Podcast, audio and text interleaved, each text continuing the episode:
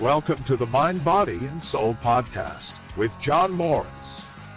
Inspiring, motivating, and educating you in finding balance in the craziness of day to day life. Learn from and listen to a man who has a wealth of life experience, from business to bodybuilding, artist to author, and has learned to deal with his own physical and mental wellness. But that's not all. Each week, John interviews and picks the minds of special guests from all around the world and from all walks of life. From actors to authors, wrestlers to warriors, business owners to life coaches, and so much more. Welcome to today's episode of the Mind, Body, and Soul podcast with John Morris.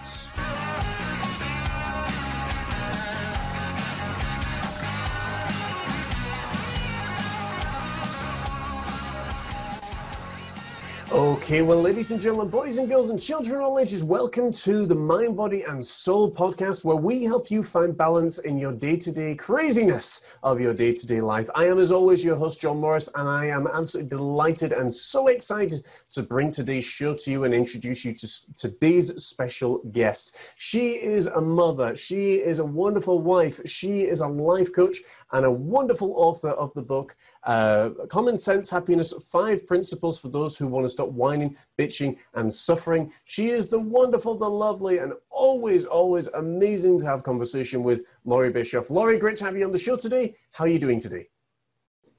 I'm really great, John, and I'm super excited to be here with you. Thank you for having me on. It is an absolute pleasure.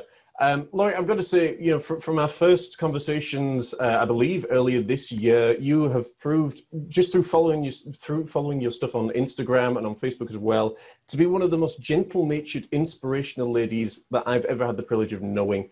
For the audience that don't know, tell them a little bit about yourself and kind of how you got involved and ended up doing well what you do. Sure, sure. Well, I have been a personal performance coach for 12 years. And really, what that means is that I help my clients perform at their best in all areas of their life. So, I'm a holistic life coach. So, I work with people not only on their mental diet and their emotional fitness, but also on their, their health and wellness and it, it, that's something that's been a passion of mine. Health has been a passion of mine for my entire adult life. Uh, so that wasn't new for me. It was a natural segue and and uh, into um, you know what i do as far as a coach goes. I think that um, i think that being uh, willing to look at all aspects of your life. If you're somebody that really is looking for um, growth, personal growth, and your idea of happiness and peace and contentment, you kind of have to look at um, pay attention to all of the areas of your life you know your health and um, yes. you know the uh, the attitude that you have about life you know what are you doing? Who are you being moving through the world? So we always look at all of those things and kind of try to get everything shored up and in alignment so that you a person can create the kind of life that they feel really good about.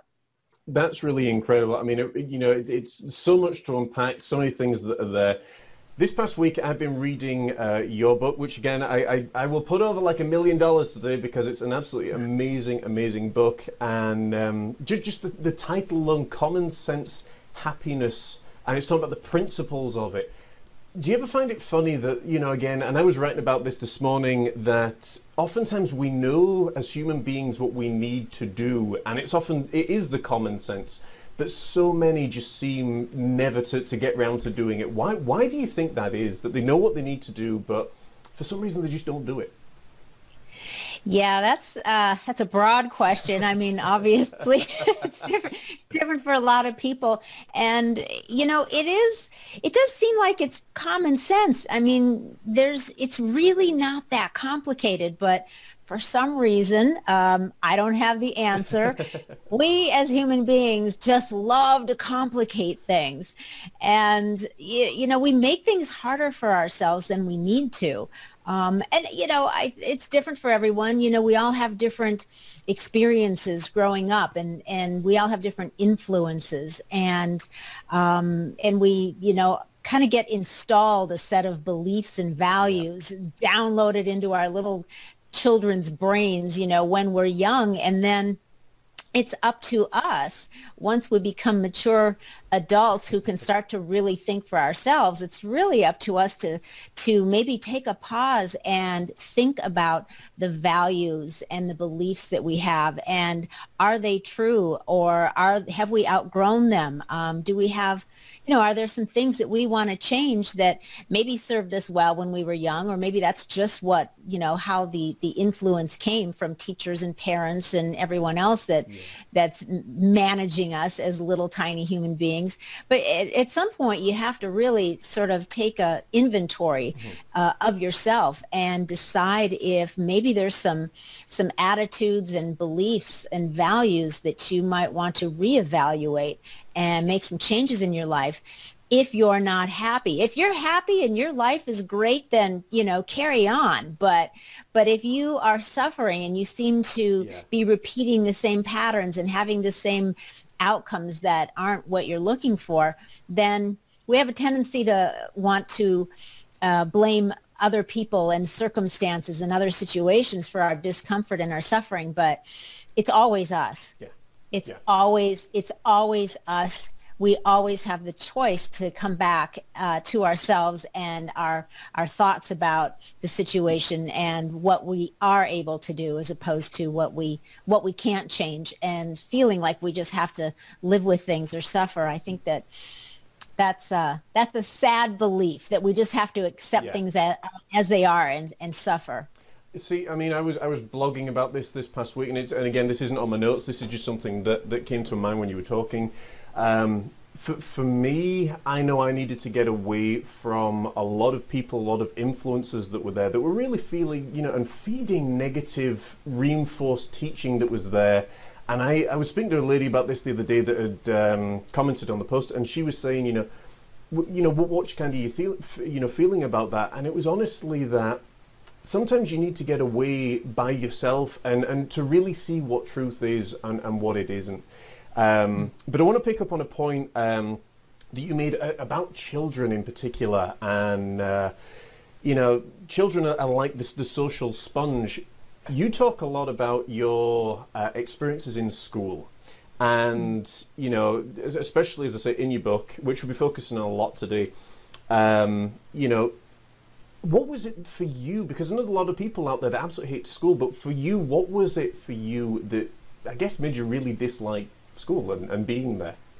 Mm, yeah. Um, You're not alone. Well, I think I think the first thing that I can tell you is I was just naturally a very shy child. Wow. I was very shy uh, when I was when I was little. So being in a big social setting, a group like that of kids, was just uncomfortable yeah. for me. Um, so that was that was number one. I would just have preferred to not not be there. But the other thing that um, I realized as I got into my you know the older like in middle school and high school, I I I was just I felt like I was in a straitjacket in school. Mm-hmm. I felt like I did not like being told how I had to schedule my day. If I had to ask and you know and get a special pass to go to the ladies' room, uh, if I had to do things like gym class that I really didn't want to yeah. do and couldn't see how that was serving anything in my life, you know, I was a perfectly active young person outside of school. I didn't like team sports, so you know, I just felt like.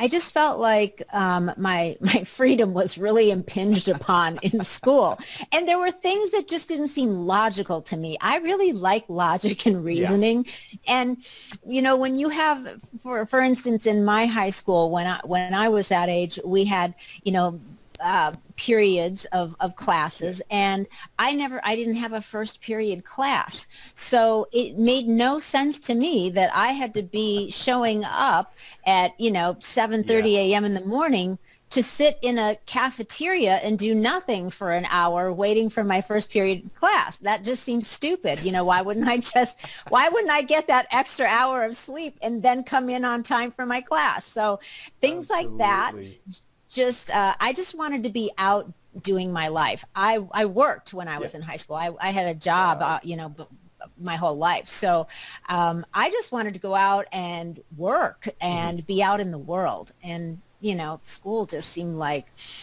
I mean, I know there's good things about school and I'm not encouraging people to drop out of school. You know, now there's a lot more options available for, for getting your education Absolutely, even at that young yeah. age. But at that time it was, you know, you were either going to school or, or you were a dropout. Yeah. I mean, uh, you know, again, I, I was exactly the same and, and, you and I are so alike, and I and I to people that I talk to, you know, share so many of the same journeys that I've shared, just in, in different circles and things. Because um, I hated school as well, you know, it was just, and, and that didn't change until I was maybe 13 or 14. Um, it just seemed so big and overwhelming to me. It was like, oh my goodness. Um, mm-hmm. But uh, life obviously changed for you in, in quite a dramatic way. And again, you know, stop me at any point that I've got facts incorrect, but hopefully I've done all my research properly. From 79 to 84, you drop out of the education system, or the, the, the institutionalized education system, shall I say. And, you know, this is on your pursuit to want to do something more and really exciting with your life. And you meet Eric. And at this point, your life is going to change dramatically. Now, I know a lot of the backstory, you know, and uh, I want you to share with the folks, you know, and, and again, I'm so excited about this. I want you to share with the folks, you know, just how life would change for you, uh, I suppose, when you met Eric and, and became part of his world. Yeah, it did change, um, I guess, in a big way because I, um, like you said, I, I actually dropped out. I, I, was one of those dropouts. I dropped out of school in my senior year. I did get my GED though. Um, and then a couple of years after that, a girlfriend and I, we started a business. We started an agency, a modeling agency in Minneapolis and I uh, I grew up in that business, so um, it was kind of a natural next step for for okay. me. So we started that business. I was doing that at age uh, 19 or 20 and then that's actually how i met eric was wow. we were both in that business and so i met him and uh, initially i i really didn't think much of it because i my in my mind i mean i thought he was a, a, a very beautiful gorgeous man but in my mind i was like i'm on a career path here i have i'm i'm busy. You know, I'm I'm doing this now. Um, but that mentality didn't last long because we hit it off really well, pretty fast.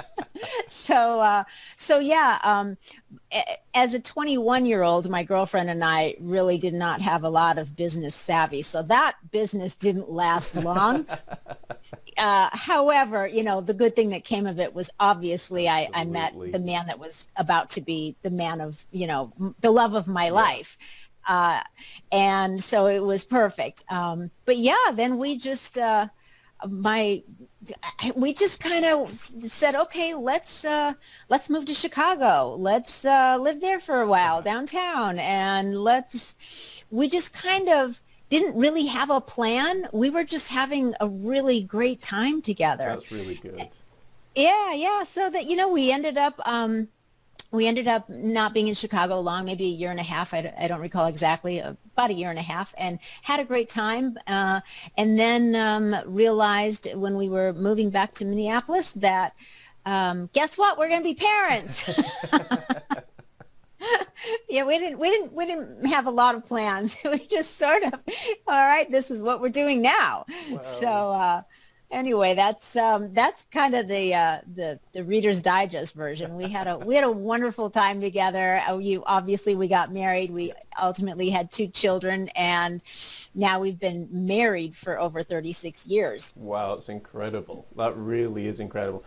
How old? Oh, I suppose I should say, what year was it that you had your first, oh, for your it, children, I suppose? Yeah, so first one was 1984, and the next one was 1985. Okay, okay.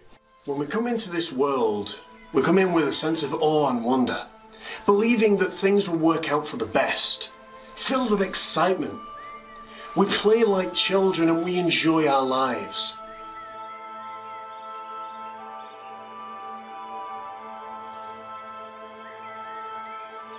But as we get older, we find out that everything maybe isn't as rosy as we first thought it would be. Live life long enough and you realize that what once seemed like happy families can very quick turn into Dungeons and Dragons. Have you ever experienced anxiety, worry, or maybe even fear on an insane level? I want to let you know right here, right now, that you're not alone. Everything from homelessness, betrayal by my best friend, abandonment from the people that I thought would have my back. In fact, I've experienced so many different situations, to tell you all would take a very, very long time indeed.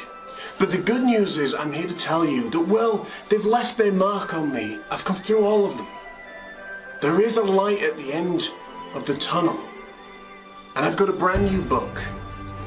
It's called The Battles That We All Face. This book is designed to give you encouragement. It's designed to give you hope. It's designed to teach you, to challenge you, to get you to think a little bit more. The full title is The Battles We All Face a Devotional with a Difference. Because I don't want you to just read it from start to finish. I want you to take time over this. I want you to read the first chapter and really process it. This book is designed, if nothing more, as I said, to challenge you, to encourage you, to give you hope, but ultimately to let you know that whatever you're facing, you, my friend, are not alone. I want to encourage you right now to not let fear or the past stop you from living an amazing, amazing life. Each page in this book has one of my art pieces in and has been specifically placed there to give you, the reader, an association to the subject discussed. Please don't delay. You owe it to yourself to start rebuilding your life. Life is not over until you draw your last. Don't delay. Order today. Life is short. You owe it to yourself, as long as you're drawing breath, to stand up and fight for the things that you want in life. And my friend, you've got an ally in me who understands completely what you're going through. Have an awesome day. Click that link below, and I'll see you on the other side.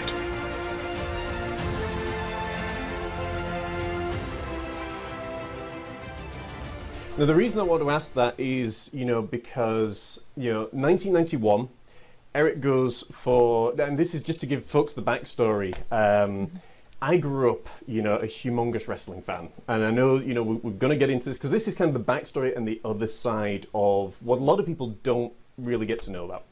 Um, and I was so absorbed with wrestling, thoroughly loved it. It's all I ever wanted to do. Um, and then I got involved with bodybuilding and so many other things. Um, and, and life changed tremendously for me. But about two years ago, getting involved with the, the wrestling paintings, was at the convention. Eric was there, got to meet Eric uh, and so many of the others. But I wanted to ask you this. Um, I suppose to, to set the, the, the, stage, as it were. 1991, Eric goes for a job with WWF, at the time now WWE. Biggest wrestling company pretty much that there is. He doesn't get the job, but he ends up in WCW. Now, for those of you that don't know, WCW is the rival, you know, organization. You know, you've got number one, number two, and they kind of changed places over the over, over the years. Um, from there, you know, it's it, it kind of has to get crazy because I know WCW probably had maybe 150 to 200 dates a year. WWE, you'd be on the road 300 days a year, so there's a lot of traveling. You're at that point a young mom. You know, you've got two young kids, um, and all of a sudden, Eric maybe isn't as around as much or he's really busy in, in the life that's going on. What was that really like for you during that time? Mm. I guarantee All right. that probably isn't a question you get asked a lot. Let me just get, uh, okay. So, yes, all right so let me just drop a little um, note mm-hmm. about that too, Eric. Um, yeah, I never, I never saw um, the wrestling business as part of my future yeah. Um, when I met Eric in, you know, in the modeling industry that was something I would never have guessed. Turned out to be amazing, but yeah, wasn't on my radar. Um, Eric wasn't in that business when I met him, and then he was in. A, he got into the wrestling business in Minneapolis. Um, and was with the AWA with okay. Verne Gagne um, before he uh, was course, ended up yes. working for WCW, yeah. right? Um, but yes, yeah, so by the time he ended up going to WCW, our kids were like age six and mm-hmm. seven ish, or five and six ish, and. Uh, and so he was commuting. Uh, right. We were in Minneapolis, and, and of course they were uh, home base was Atlanta. Georgia. So um, so it started out with just a couple of days a week, and that was that was not bad. That was fine, and you know, life was changing for us, and and it was very exciting, and everything was good. But but gradually, those days of traveling picked up, yeah. and he was gone more and more frequent frequently. So that um, yeah, that became a little bit uh, difficult. It really. Uh, I really noticed it, especially even with our with our son, because he was at that age mm-hmm. where you know he's about six or seven, and and Eric was such an amazing father. Always, yeah. he spent a lot of time with with um, with our kids individually as well as our family time. So when all of a sudden Dad was starting to be gone more than he was home. Yeah. Um, I noticed it even more in our son. He was missing his dad, and he was because Garrett was starting to misbehave a little bit. so I I was like, you know what? Um, I think something's got to change here, and uh, and then and we realized as momentum was picking up with his role there, mm. it was definitely time to move. Yeah. Um, and I'll tell you a fun story. Um, we lived kind of out out in the country a little bit in uh, outside of Minneapolis in a little town called Prior Lake, and uh, we had about three acres, and our house there had a septic system.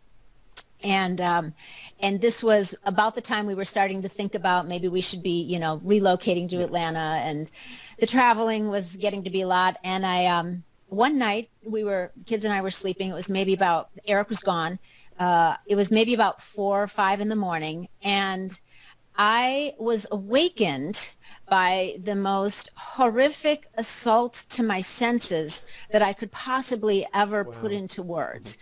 And I thought, what is happening?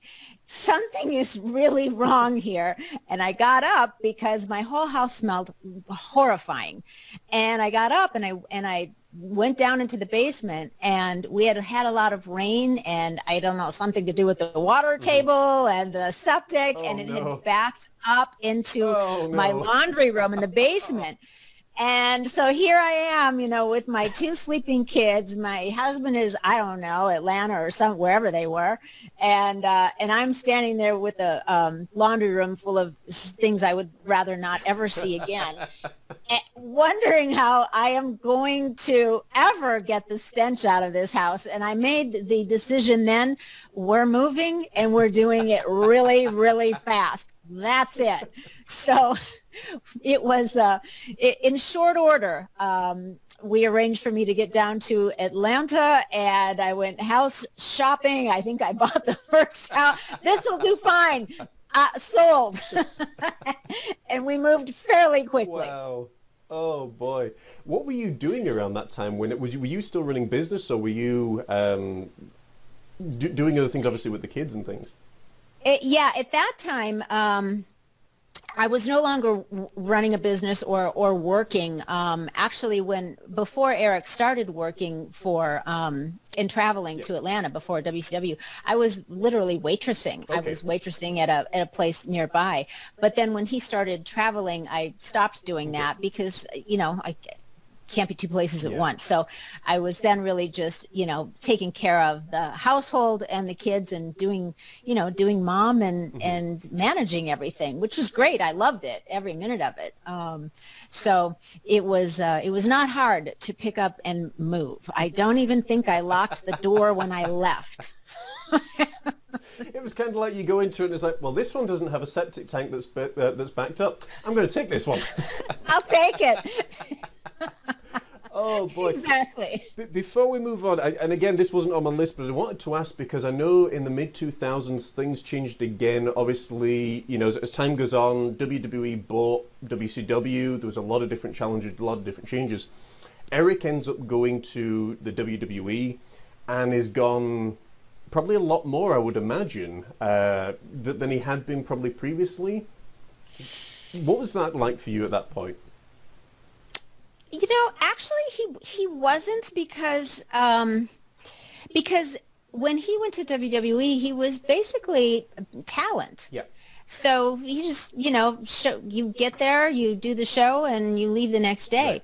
Right. With WCW, you know, not only was Eric running the company because he was the president Absolutely, of the yeah. company, full-time job and he was also you know playing a role yeah. as talent on the show mm-hmm. so that that you know took a lot um, so actually there was less demand on him in his time when he right. went to wwf or e yeah, yeah. They, they, whatever it was at the time yeah it, it keeps changing i know But you know, I mean, that, that's an incredible you know story and, and a very very inspirational one because I know there are a lot of folks out there that really never and that's why i really want to pick up on that from your point of view because a lot of folks that, that will see this you know their husbands and wives go to, to work nine to five they see them every day they come home you know and they get sick of them very very quickly. Um, but what tends to happen obviously from your perspective is you know eric was away he was, he was doing you know and a lot of busy busy stuff and, and you're home as i say and you relocate very very quickly. Um, which is a really amazing thing. You know, again, like you said, you loved raising your children, you loved, you know, being mm. mom, you loved having that. I wanted to ask you, um, you know, I suppose moving away from that a, a, little bit. In your book, you write a lot about people's beliefs and standing firm in their beliefs. Um, and it seems to be whenever I, you know, because I, I, make it a point not to watch the news, because um, usually it's mm-hmm. doctored by opinion and, and other things. But whenever I see it on social media, and it's it's usually one or the other. You've either got one side that just kind of goes with anything and everything now, and you got the other side whether it you know be really really extreme. Um, but it seems that people really struggle with their beliefs nowadays. And I, I suppose I want to ask you: Do you feel that it's peer pressure, um, a lack of conviction, or something bigger? You know, for, from the people that you've, I suppose, worked with, talked with. Um, what, what's your thoughts? Hmm. Good question. Um, you know, I think when that's you know that's a deep question i think that you know part of it is is like what we were referring to before is just you know what have you what have you grown up with yeah. and have you you know have you um crafted as an adult with some experience now in the world and uh, maybe you finally uh, you know are at a point where you have a job or a career maybe you have a family and have you taken the time then to reevaluate um, your beliefs and your values and and have you taken the time to kind of craft your own mm-hmm. personal constitution. And if you are part of a family unit that you've now created, what's what is yeah. what are you teaching you know your mm-hmm. kids i think that um, i think there's a lot of people telling people how to think yeah. and i think that that has ha- been happening uh, more and more over the past several decades yes. in our schools yeah. and so what what is of great concern to me, and I know a lot of mm-hmm. others, is that uh, the kids are being told what to think and l- less how to think. Yeah.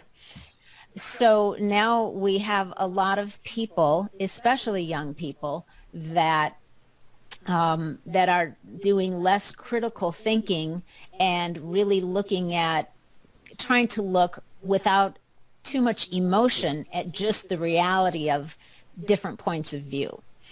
Um, I don't know if I'm if I'm digressing, if I'm no, getting no, way off the it, point of your question again, but but I think that it's really important for people to to basically try and take some emotion especially when it comes to like what you were you referred to like the political mm-hmm. situation mm-hmm. the news yeah. um, just different points of view on on that and other really important topics i think that you know there's a lot of and the media is, is so guilty at the uh, of this and they're really good at it they they really um, play on people's emotions yeah. and when you play on people's emotions um, people tend to think more about how they're being made to feel rather than just critically thinking and taking the emotion out of it and just looking at, you know, facts or or being able to weigh different points of view uh, carefully without getting emotional about it. Um, and it and I think it doesn't mean that you can't uh, bring your heart into making decisions about things but but you can't only bring your mm-hmm. heart in you have we have brains and the capacity to reason and logic yeah. you know we have that as well as our heart so i think it's really important for people to try to use both of those things when they are making decisions about you know important situations politically mm-hmm um, you know, when it comes to the law, when it comes to just right and wrong and how people treat each other, both of those things have to come into play. And I think we're at a point where people have been whipped into such a mm-hmm. frenzy, particularly this year with, yeah. you know, and it's everything is just fear based. It's just so much fear mongering mm-hmm. that, you know, unless you are somebody that is really willing to to shut out all of that noise yeah. and and calmly just really look at things from a calm perspective mm-hmm. without emotion uh, too much emotion um, it, you just end up getting swept up into that energetic current and then it become you become vulnerable and uh, ease, easily swayed yes. by other people's opinions you know when you're full of mm-hmm. emotion that's when you get a mob mentality yeah and that's not necessarily a, a, good place to be. It's interesting that you picked up on uh, and and that whole thing. You know, I, I am going to do a cheap plug here for my own book because it, it, there's a, there's a very specific reason. Uh, I'm currently writing a book. It's called The Battles We All Face, and it's available at thebattlesweallface.com. The reason that I bring that up is because I was writing a chapter this morning about you know, a lot of people say there's many different types of people, and there are, but if you narrow it down to two, you've got your reactionary and you've got your passive. And, you know, reactionary are the ones that literally react to absolutely everything, every piece of social media news, every fake news. Uh, we call it magpie syndrome in the business world. Mm. And, and I love that, that idea. Um, then you've also got the passive, which is nothing seems to really, it, it's not that it doesn't bother them, but they don't respond in the same way. And, you know, you, you see that so much in the world now of people particularly, and, and, and we are going to do a future show about this, uh, about Black Lives Matter, and not just the reaction that people give to all the incidents that, that have been going on, but you know the the protests that have been going on during a, a global lockdown. I've still never been able to figure that out.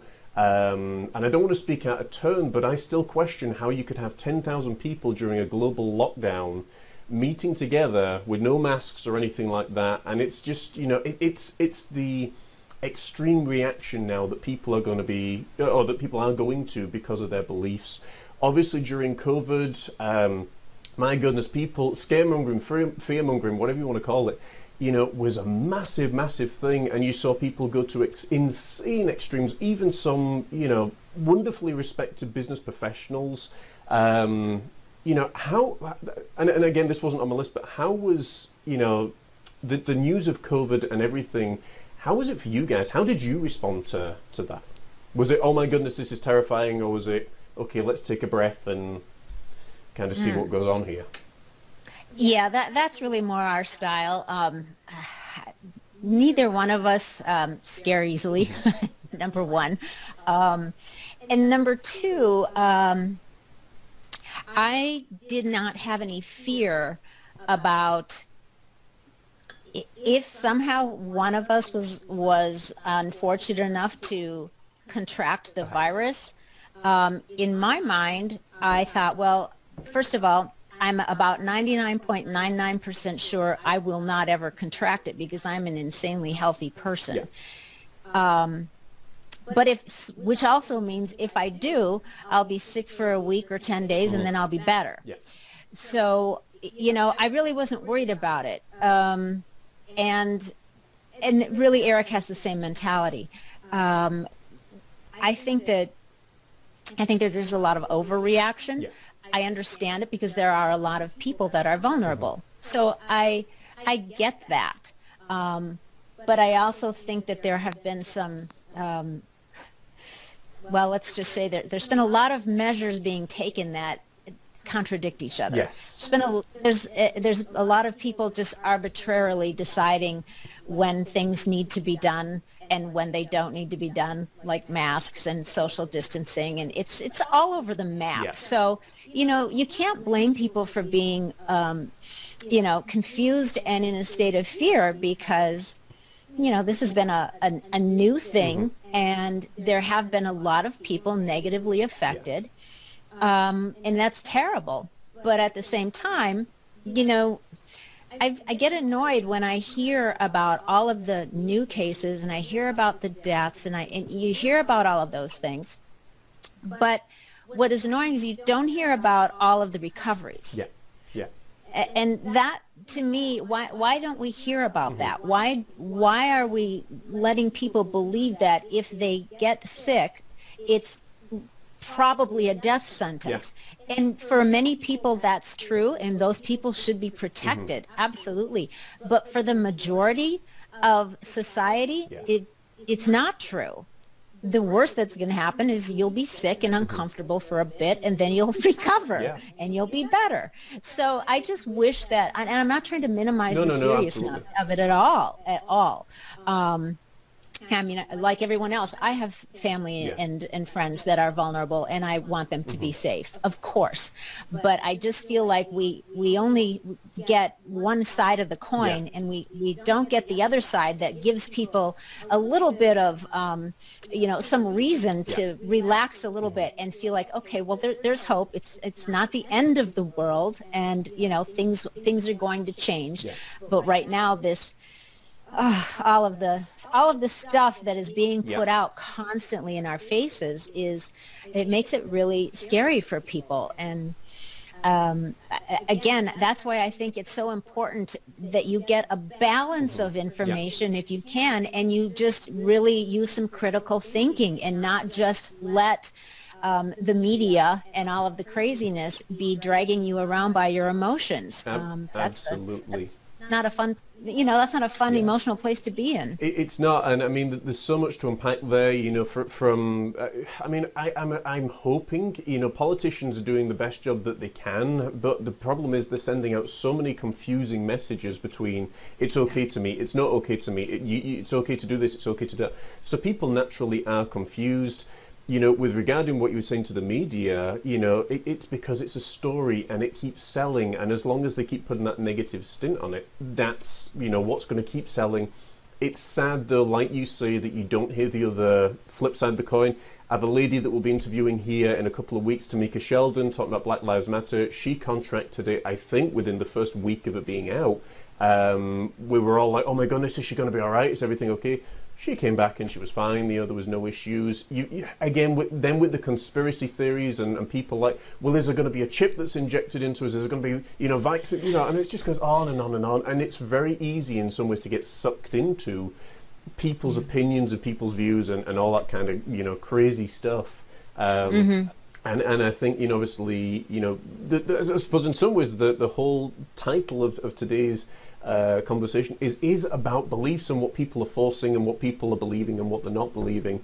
Um, yeah, it's just Yeah, yeah, and you know, John, like all of the things that you just said about you know the the media and all of the crazy information and all of that, you know, and people are afraid and um, and they don't know what's coming down the road. Yeah. What's are we going to be forced to have vaccinations? Are we going to be forced to do X, Y, and D? Yeah. You know, there X, Y, and Z. There's always there's all of this what if Yeah. and what's going to happen, and so people are now um, not in only in a state of fear about what's going on immediately around them in the present, but now they're also in a massive state of fear about what might be coming down the pike for them.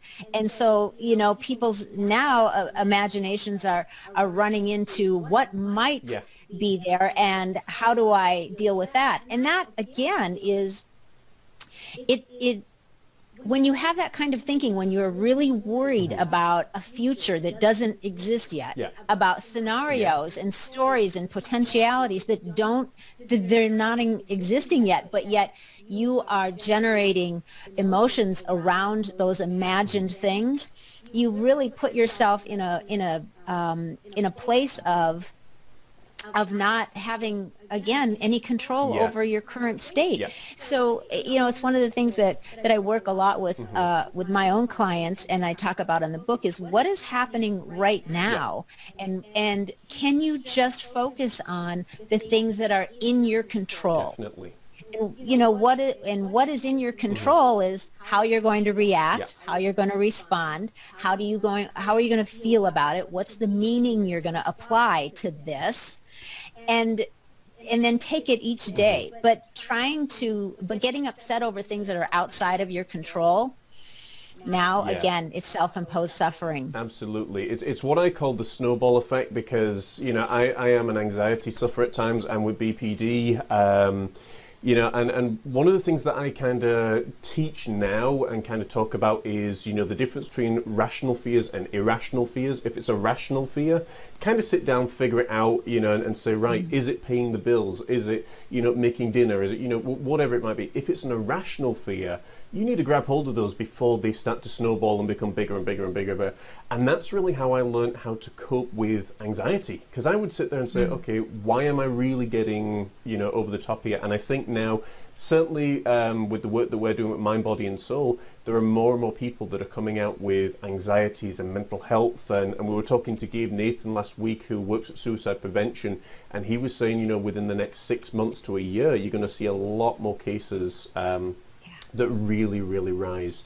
Um, I wanted to ask you as well, you know, about uh, a p- particular passage in uh, in your book. Uh, for those of you that don't know and I haven't plugged it enough, it's called Common Sense.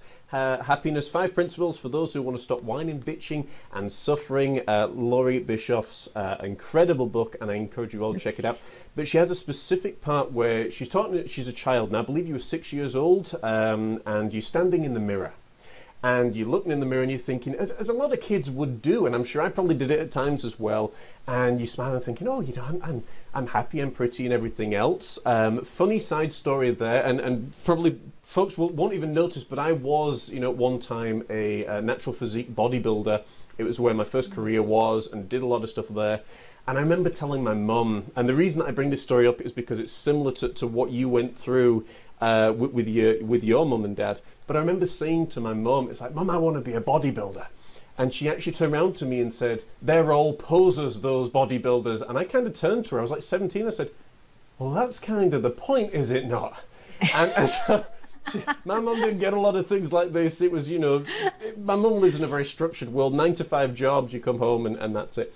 But what, what I wanted to ask you was, the, the, the story that you tell, you're six years old, you're looking in the mirror, your dad comes in and discourages you from looking at yourself in the mirror. You know, in, in his mind, it's a vain thing to do. And, you know, and then he, he, he not only says that, but he gets your mum in it, on it as well to back up what he's, what he's saying. Um, you know, for, for any child or any adult, in fact, you know, when you're being told these things, this is really enforcing a, you know, a, a belief, as it were, um, that, you know, you, you shouldn't be looking in the mirror. It's vain to look in the mirror, wh- whatever it was. How was that for you, I suppose, going forward? How did that really change things, I suppose, in your psyche when you looked at yourself in the mirror? yeah yeah and that that's a it's such an interesting story because it was just such a brief little like nanosecond in time you know and i and i didn't it didn't stick in my mind and it but it resurfaced when i was writing the book. And i don't know somehow it just it just came Has to the surface of doing that. right right. But it wasn't something that like from that moment on i never Yeah. forgot what my dad said. I did forget and then it and then it surfaced.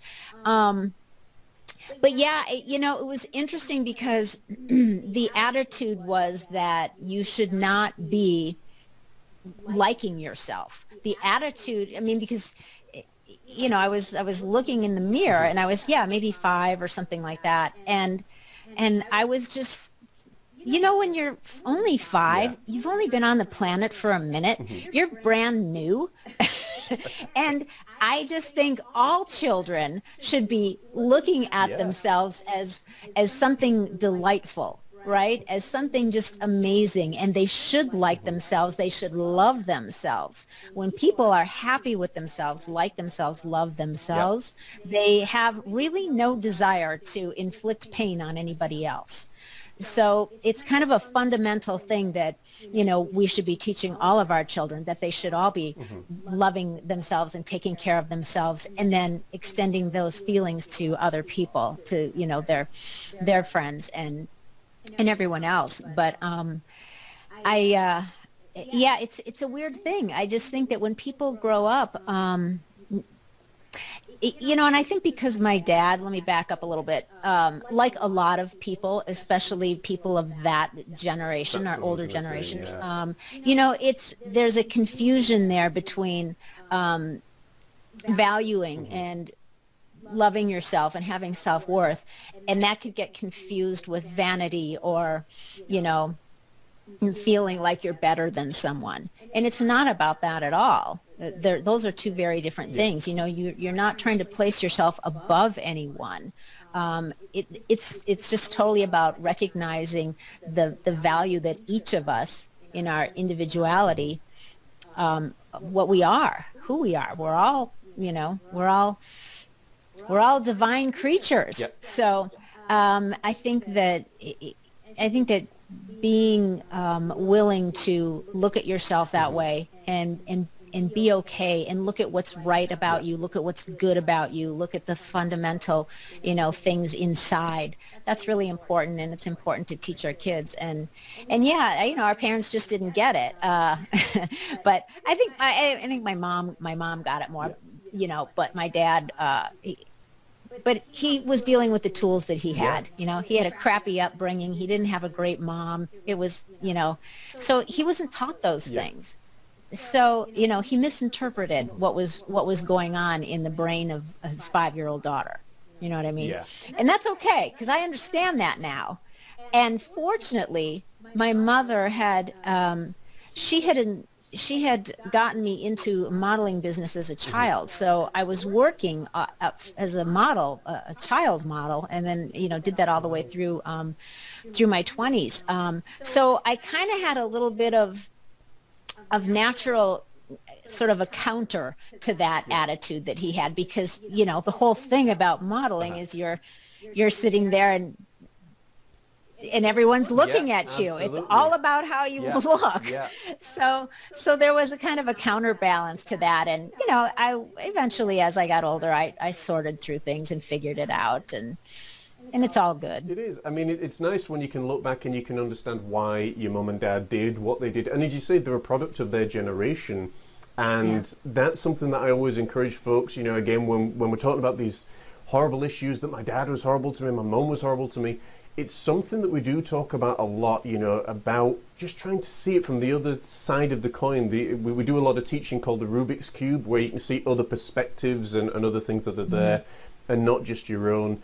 Um, one of the things that we've been talking about uh, in the last couple of weeks, in fact, is about the millennials and kids that were born, you know, from the millennium onwards. Society is changing in a humongous way, um, and there's a lot of good and bad, obviously. With the millennials in particular, one thing that I have personally seen is the, I suppose, the willingness to enjoy themselves a lot more in, enjoy you know being who they are being comfortable in their own skin and putting a lot more goodness overall out into the world, which is incredible. It really is. In your book, you talk a lot about holding your own power, and I wanted mm-hmm. to get your thoughts about what that means as it relates specifically, if you can, um, to teenagers mm-hmm. in, I suppose, in the world today. Sure. Yeah, yeah you know, so so basically, um, holding your power is uh, is about gaining control over your thoughts and emotions um, because lack of control um, over those things is the biggest cause of our unhappiness and our suffering not being able to manage that um, and when you can't manage those things um, as I referred to earlier, it's easy, especially for young people, because you want to be accepted you want to be part of the group you don't want to be an outsider. So that makes it easy for you to get caught up in the energetic current um, you know of everyone else. And it's it's a, it's tough for young people um, because again you know we're just as humans we're you know we we want the it's one of our most powerful psychological human needs is connection. You know we we don't want to be outside and shunned from the tribe. We want to be part of the group and we want to be accepted um, and that's that's part of our nature. Um, but if you don't have um, a if you don't have a counter at home to what is influencing you when you're not at home, it it makes it easy for young people to get swept up in the in the beliefs yeah. and the uh, behaviors of those around them that they want to be part of. And so it's really important, I think, for for parents yeah. to make sure that you are instilling, you know, whatever your family values are, your your family constitution, your family mission, um, in your children, so that they have the strength. Um, and the conviction of their values so that if they have some choices to make, um, it's a little easier for them to make what they feel is the, the best choice based on their values um, as opposed to not having any uh, and not having any strong convictions about anything, and then you know you're just um, you're you're swept up in whatever is going on around you. Yeah, ab- absolutely. I mean, that was something that I learned in my time as a youth worker. That um, you know, it all starts at you know it all starts at home, and that was one of the biggest battles that we found was because so many times you're teaching things, you're trying to install the morals, but if there isn't the backup from home life, yes, you do get the rare exceptions where you know this kid is just going to break out regardless of what social you know social circumstances are there. Um, but more often than not, they just, as you say, get swept up, get swept along on the next wave, on the next current, and things. Um, yeah. And it's it's very very difficult, I think, for a lot of them to you know to, to really you know be, be able to uh, hold their own power and hold their own identity as well a lot of the time. Yeah, yeah. When you know when you feel um, when you understand that you have as a young person anyone but talking as we are now about younger people um, understanding that you um, will feel so good about yourself if you are able to hold your power. So you know meaning whatever whatever your beliefs and values are if you can stick to them if you can have a set of standards and a set of beliefs that are important to you that you know if you adhere to those mm-hmm. standards and you adhere to those beliefs you are going to be able to sleep well at night you won't have things to feel bad about or guilty about because you have the integrity to, to stick to your beliefs and your standards and your values. And when you practice, that, that takes practice because it's very easy for us to be swayed by mm-hmm. those around us. It's really easy, even as adults. Um, but it, the more you practice doing that, the better you will feel about yourself. And really, that's what's the most important is how do you feel about yourself you know at the end of the day? Do you have regrets? Do you think wow i wish i wouldn't have said that or done that or gone along with that? That's not really what i think or believe. Um, those are those are very uncomfortable yeah. thoughts to have. They set up an internal conflict and then we have suffering yeah, yeah. right? Definitely. it's not it doesn't feel good. But you always feel good standing by your values and living up to the standards you've set for yourself. And, you know, the people that the people that are worthy of that will stand by you and they will be your friends. And the ones that, that don't or try to sway you, um, you might want to consider having some boundaries. Yeah. I mean, you know, again, so many things that you you know have just talked about you know really you know life lessons that I use and I teach you know mm-hmm. um, specifically about people you know people come into your life for a season sometimes it's a longer period sometimes it's a shorter period and you know if it's a shorter period it's okay but people come and go you know all the time mm-hmm. um, you know and it's it's it's okay to let them go but what you were saying there about examining your life and you know again letting people go and, and, and being aware of that kind of leads me on to the, the next, um, I suppose, the next point in my mind, which is energy thieves. You call them energy thieves, I call them soul suckers. because, because, and you folks know the kind of people we're talking about when they, you, when they walk into a room, your heart just drops. and you're like, oh boy, it's so and so. And then they approach you and by the time you finish the conversation with you, you literally feel like someone has got a, a Hoover and they've attached it to you and sucked all the joy and the life and everything out of you. What I was going to ask you is is how can you protect yourself from soul suckers, energy thieves, you know, from folks that basically just want to take, take, take all the time? Mm, hmm yeah. So it depends on the per- it depends on who the thief or the soul sucker is. Aside from running know? away very very quickly in either direction.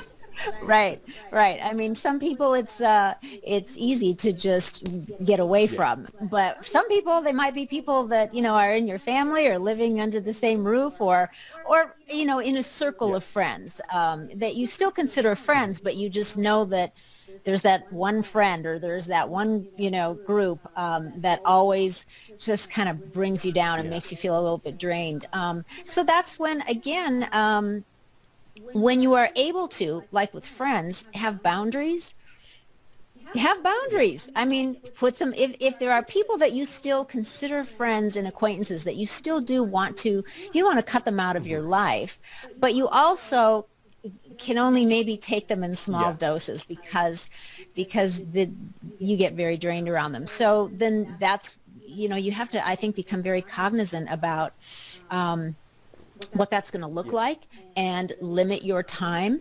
Um, you know, depending on the kind of person you are, you could if you're somebody that just sees this as a pattern with somebody that you care about, you could invite them to have a conversation about it and just say, I feel like, you know, I feel like you are suffering a lot. You, you, you know, there's a lot of negativity. Yeah. Is there, is there any way that I could help you and, and try to, you know, kind of change the focus a little bit from complaining which which when you know when you're around a chronic complainer or somebody that's chronically negative um, that do, that does drain a person um, unless you are right there with them. Yeah. Then you just fuel each other, yeah. right? But if you're not, it can be draining. So, it, you know, if you can limit your time a little bit or perhaps um, gently uh, point out to that person that, you know, maybe if they had a little bit of a, a, a, different attitude about things, they might feel a little bit differently and they might feel better. Um, that course of action isn't for everyone. Um, and then if it's somebody that's, uh, you know, you just you're around all the time, you can't get away from them. It could be a spouse or somebody that you live with or whatever. Um, I here's what I do if I find myself in that situation. I literally sort of become an, an observer. I don't I don't disengage, I don't ignore, but I become an observer and I look at everything like I'm watching a, a, a play on a stage. And I just think to myself, well, that's part of their charm. It's the role they're playing. And I actually just sort of in inside find the amusement of it. I just look at it like it's a play, playing out in front of me, and and I just try to give the gift of listening. Yeah, yeah absolutely. and and then uh, you know when when when the play is over, um, I, uh, I, I go back to, you know, I re-inhabit my body. and at that point, they come out with, well, here's Act Two, Scene One. Here we go. right right but yeah sometimes when you just can't remove yourself from a situation yeah. and there's maybe a lot of negativity the thing is you don't have to engage in it yeah. you don't have to contribute to it that's when you lose your power yeah. too when, when you know if there's nastiness and gossip going on and you decide you're going to jump in you just gave away all your power. Yeah. Um, you know, if if you let somebody talk you into um, doing something or behaving in a way or talking in a way that really you don't mm-hmm. want to, but you do anyway, you just gave away your power. You can still hold your power and not be in agreement with mm. those things without actually even having to verbalize anything. You don't have to pick a fight. You don't have to say, you don't have to have an argument if you don't want to. You don't have to voice your, your opinion if it's different. You can just quietly watch the show and in your mind, you don't have to agree. You don't have to dwell on those thoughts. Yeah. So you're still standing in your own integrity without creating conflict. Absolutely. I mean, we, we talk about the, the moral compass and things that are there and you know and again like laurie was saying earlier on it, it takes practice and it takes that discipline of building, you know, that moral compass in there where, where you're not going to easily get involved with these things because it's, you know, it's, sometimes it's the easiest thing in the world when people are, again, emotionally charged and they're firing away at you, um, you know, to, to get involved. You know, and, and someone was asking me the other day about, you know, these friendship groups and, and things, you know, how do you know a true friend? And I said, well, you know a true friend when you go through these situations in these valleys of life and you know the friend is still there on the other side. If they're not there, then be willing to let them go. But um, yeah, and, uh, uh, like you said, I mean that was a great way of putting it. You know, just see it almost like as a, as a play. You don't have to necessarily engage, but just give the gift of listening. And you know, mm. I have you know, I've told people before when folks have said, you know, well, well, how do you keep a, you know, your moral high ground in business? I said, well, I'm just honest, and people are so forgiving and they accept you a lot more when you're honest. And there is great power in honesty um, and actually, you know, standing there on your morals, but being able to say, "I've gone through this, this, and this." Um, right. And it makes such a such a big difference. Loree, I, I, didn't know where to place this final question because you know it, it, was one that you could talk, you know, whether it be about relationships or whether you can talk, and it's kind of just fallen at the bottom. But I wanted to ask you, what were some of the biggest challenges of your life and things that you had to overcome? Hmm. We're going with the deep questions today, aren't we? Seriously. I I would like to have had some time to think about that. Let's see. Uh, okay, probably. I think seriously, my biggest challenge uh, would have been uh, when I was losing my mother okay. to cancer, right. which was about five, a little over five years ago. I think that was probably that was a challenge of all of my my own, you know, lifetime of personal growth, my um, spiritual beliefs, um, what I thought I had learned about myself and life and death, and um, and so, yeah, I would say that would have been, that would have probably been it. When you don't, um, when you're, especially, I think when you're, for me, I shouldn't say especially because it's different for everyone. So here I am a, I've been, um, you know, working with clients and coaching for, for 12 years. Um, I'm a holistic nutrition coach. I've been, you know, learning and practicing and teaching about um, holistic nutrition and healthy eating and lifestyle and diet, all of these things. And then here, one of the closest people to me in my life, yeah. I can't help her. That and that's that's hard. Um, you know, you you have the challenge of doing everything you can and you know, and then you have the challenge of having to realize there are things you don't, you can't control. Um, uh, we, we, we don't get to control another soul's agenda as much as we would all like to like yeah. to do that and think that we could. Um, so you know that was probably a, a hard time, um, a challenging time, and I'm glad though that I that I have my spiritual beliefs in place um, around all of that because that really helped me navigate through that in a in a way that was not um, I didn't become a, a basket case. Yeah. um, I could be, you know, I could be strong for my yeah family, um, my sister, and and uh, from my mother while she was going through that, and and all and all that stuff. And then you know, and then it's challenging though after that ha- after the passing happens because naturally, when it's somebody um, that we uh, that we love, especially that's close to us, you know, we think about um, what should I have done, what could I have done, how come I didn't? You know, you start yeah, questioning yeah, yourself. Yeah and and that's um, and that's challenging. Um, you can't help it because you you know you want to do over, but at the same time, I also was able to uh, tell myself that you know we have to we have to not be so arrogant as humans that we actually think we could change the course yeah. of yeah. somebody else's um, life and purpose on earth. We don't we don't we don't really get to do that. It might seem on the surface sometimes like we can, but but I don't think so. So you just uh, so that was challenging. It, it it was a it was a test of my own spiritual beliefs and um, and so I'm grateful that I had the foundation that I did. Definitely. Um, but yeah, I think that probably would have been the big one for me. Because it's it is one of the things you can, and, and again, we talk about this a lot. You can learn as much as you want from books, but it's when you are faced with a death or a tragic circumstance, or you know X, Y, Z, whatever it is, um, that you have to put those things into practice and into place, and that's where sometimes it can Yeah. seem really overwhelming and. And uh, you know, in, in, the book we talk about transitions, um, and the whole thing is, you know, every journey begins with an end, you know, and, and every everything that we go through, you know, we, we've got to learn a whole new, you know, a whole new set of skills and a whole new set of challenges and all these different things that are there, and um, that can be really difficult and, and challenging for, for so many other people. Loree, is there anything that mm-hmm. you want to cover that we haven't covered, I suppose, already?